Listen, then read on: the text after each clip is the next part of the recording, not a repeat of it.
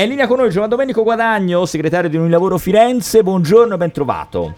Buongiorno Francesco e buongiorno Armando. Allora, sono arrivate già una, una prima stretta no, su, su alcune attività e quindi alle 24 si chiude tutti quanti, al, dalle 21 non si può eh, somministrare a meno che tu non abbia la possibilità di, di avere un tavolino e quindi di, di, far sedere il cliente. Questo vale eh, per gli alcolici, per carità, ma vale anche per una pizzeria a taglio, per esempio.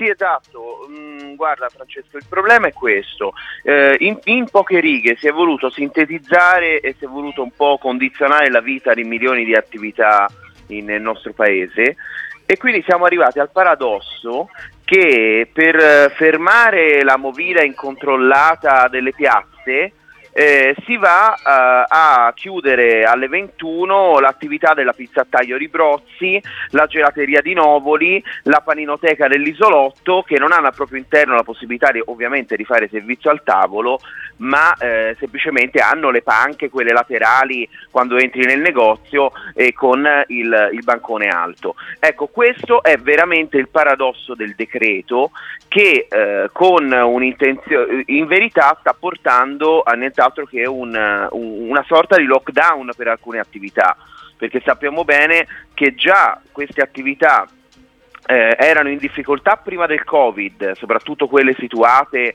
in periferia o, o nei comuni della provincia diciamo che eh, sai, le microattività, queste molto spesso sono attività in cui c'è il titolare, Massimo c'è il figlio, sono, atti- sono, attività quasi familiari, erano già in difficoltà prima del Covid, con il lockdown sono stati in grandissima difficoltà, stavano piano piano risollevandosi e questo sicuramente è un, mm. un bel colpo. Quindi che, Guadagni si sta dicendo il governo aveva messo nel mirino la movida, la, gli eventi, i rassembramenti la sera e, e in realtà però ha fatto delle vittime collaterali.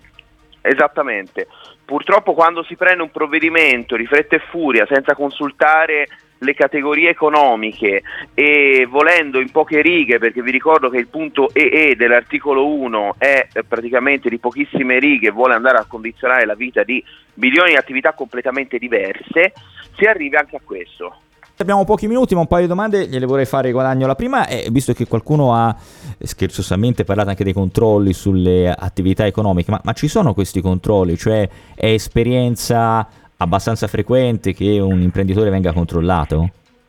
Ma guarda, l'imprenditore è sempre controllato, mm. Covid o non Covid, quindi se non è l'ASL l'ispettorato del lavoro, se non è l'ispettorato del lavoro sono i vigili eh, urbani, sono, insomma c'è un po' di tutto, soprattutto ovviamente le attività artigianali, le attività di somministrazione eh, e questa non è una novità.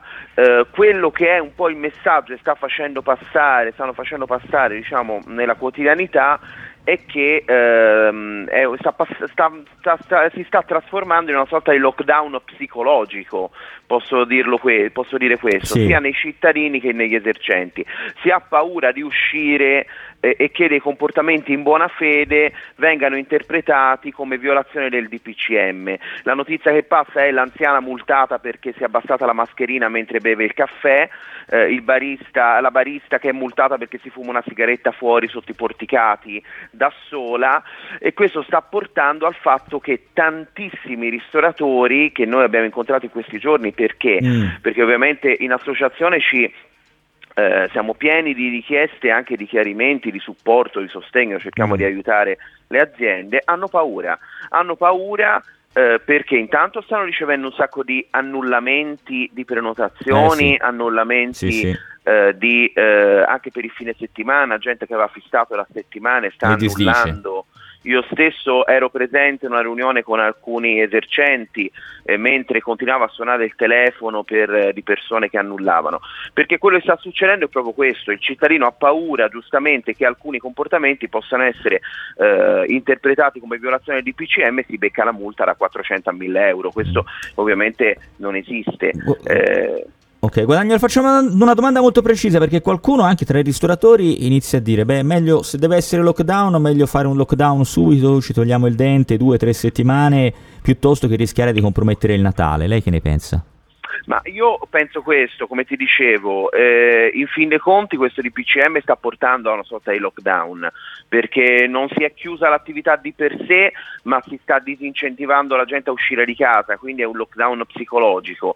Quindi ha poca differenza, perché in questi giorni se ne è visto un po' da tutte le parti, i locali sono veramente eh, chiusi eh, o chiudono due ore prima rispetto a quella che è la, la cosa principale. Secondo me non è necessario un lockdown, secondo noi deve essere modificato immediatamente il DPCM, andando a specificare le attività e soprattutto qual è l'obiettivo? Andare a ridurre gli assembramenti che portano a un rischio vero di contagio? Allora si sanziona chi sbaglia, non si chiudono attività non si fa, eh, non si, non si eh, porta paura alle persone per uscire di casa. Chiaro, chiaro, eh, chiaro. Bene, quello chiaro. che è stato detto in questi mesi è, è chiaro, no? si può fare tutto o quasi tutto, basta rispettare le norme e le regole.